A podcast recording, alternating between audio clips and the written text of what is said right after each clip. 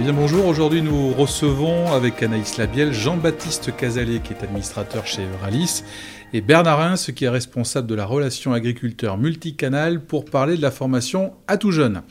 Alors, c'était lancé euh, chez Euralis en 2015. Il s'agit d'une formation pour accompagner les agriculteurs installés récemment. Actuellement, ils sont 13 à suivre cette formation. Elle leur permet d'acquérir des connaissances sur les enjeux économiques agricoles, une méthodologie et pourquoi pas de susciter la prise de responsabilité dans des structures comme Euralis. Alors Bernard, déjà, est-ce que tu peux nous expliquer comment euh, fonctionne euh, cette formation à tout jeune, les thèmes qui sont abordés, les différentes étapes de cette formation, la durée, pourquoi pas? Bonjour à tout le monde. Avant tout, à tout jeune, c'est une aventure humaine. Il faut bien avoir ça en tête. C'est 13 jeunes, on a dit là, 14 la dernière session, on est monté à 15. Euh, on ne va pas au-delà de 15. Pourquoi? Parce qu'on veut que l'ensemble des, jeunes qui participent à cette formation euh, puissent s'exprimer et euh, avoir récupéré, on va dire, beaucoup d'informations et d'enrichissement de cette formation. Donc ça dure à peu près un an. On a euh, quatre séances qui sont euh, en salle avec euh, des, intervenants extérieurs, souvent nationaux, donc pas des gens, on va dire, de. Et ces thèmes sont choisis par les jeunes au début. C'est-à-dire que c'est eux, sur 16 thèmes, qui choisissent les quatre qu'ils veulent avoir comme présentation. Donc on fait ça en décembre, janvier, février, mars, c'est-à-dire euh, entre guillemets euh, pendant la période hivernale. On ne fait pas d'atout jeune pendant les gros travaux dans, les fermes. Quand ils ont fait ces, ces, quatre journées, en fait, on a une journée où on les forme à présenter et à bâtir leur projet d'exploitation. Donc c'est important. ils, veulent, ils viennent aussi chercher une méthodologie euh, comment préparer leur avenir, comment présenter leur projet à un banquier, à leur coopérative, à une organisation euh, régionale pour pouvoir avoir des subventions. Et ensuite, on a un voyage d'études, donc de 4 jours, 5 jours, 6 jours. Suivant les années, ça peut être à l'étranger, ça peut être aussi euh, en France. Cette année, on a décidé de le faire sur l'ouest de la France en visitant deux sites de Ralis, Stalaven à Effignac, Euralis Gastronomie euh, aux Herbiers. Et ça se clôturera euh, fin d'année, en novembre-décembre, où chacun à leur tour, ils nous présenteront leur projet. Jean-Baptiste, tu es le parrain de la promotion actuelle. Pourquoi une telle formation est importante pour un agriculteur? Alors déjà, euh, les formations sont importantes pour les agriculteurs. Celle-là, elle a sa spécificité, comme, vient de l'expliquer Bernard. Euh, donc la formation, c'est important. Euh, le métier d'agriculteur, il est de, plus en plus complexe. Il est important d'avoir une compréhension de plus en plus poussée du contexte qui nous entoure. Et cette formation, ce qui est fantastique, c'est que donc c'est un groupe qui se crée, qui est assez resserré puisque c'est une quinzaine maximum. et donc c'est de leur offrir une ouverture d'esprit sur différents sujets euh, avec d'autres euh, jeunes agriculteurs, euh, avec des profils différents. Et donc c'est cette ouverture d'esprit qui est, qui, qui est important, qu'on n'a pas forcément quand on reste sur son exploitation toute la journée, où on a la tête dans le guidon parce qu'il faut faire avancer l'exploitation. Et donc ça permet un peu de lever le, nez du guidon et de, voir un peu plus loin. Bernard, qui sont les agriculteurs qui composent cette promotion? Quels sont leurs profils, leurs formations? Et, qu'est-ce qu'ils viennent rechercher justement en suivant cette, cette formation? Le profil est très varié. Et c'est justement, euh, comme a dit Jean-Baptiste, cette diversité d'agriculteurs, euh, cette diversité aussi de culture, de production, permet d'avoir un échange entre eux. Il y a ce qu'on peut leur amener par, euh, par des intervenants extérieurs, et il y a l'enrichissement personnel qu'ils peuvent avoir justement entre eux. Donc on a aujourd'hui des producteurs de semences dans la promo, on a des grandes cultures, on a des éleveurs de volailles, on a euh, des personnes qui travaillent en circuit court sur euh, des filières spécialisées.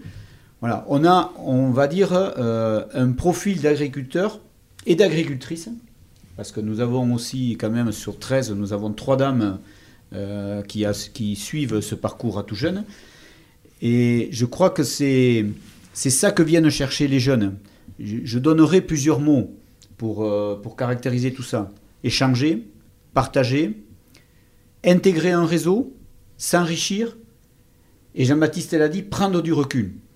Et on le voit au bout, là, ça fait maintenant la cinquième euh, journée de formation, et moi j'en ai suivi d'autres.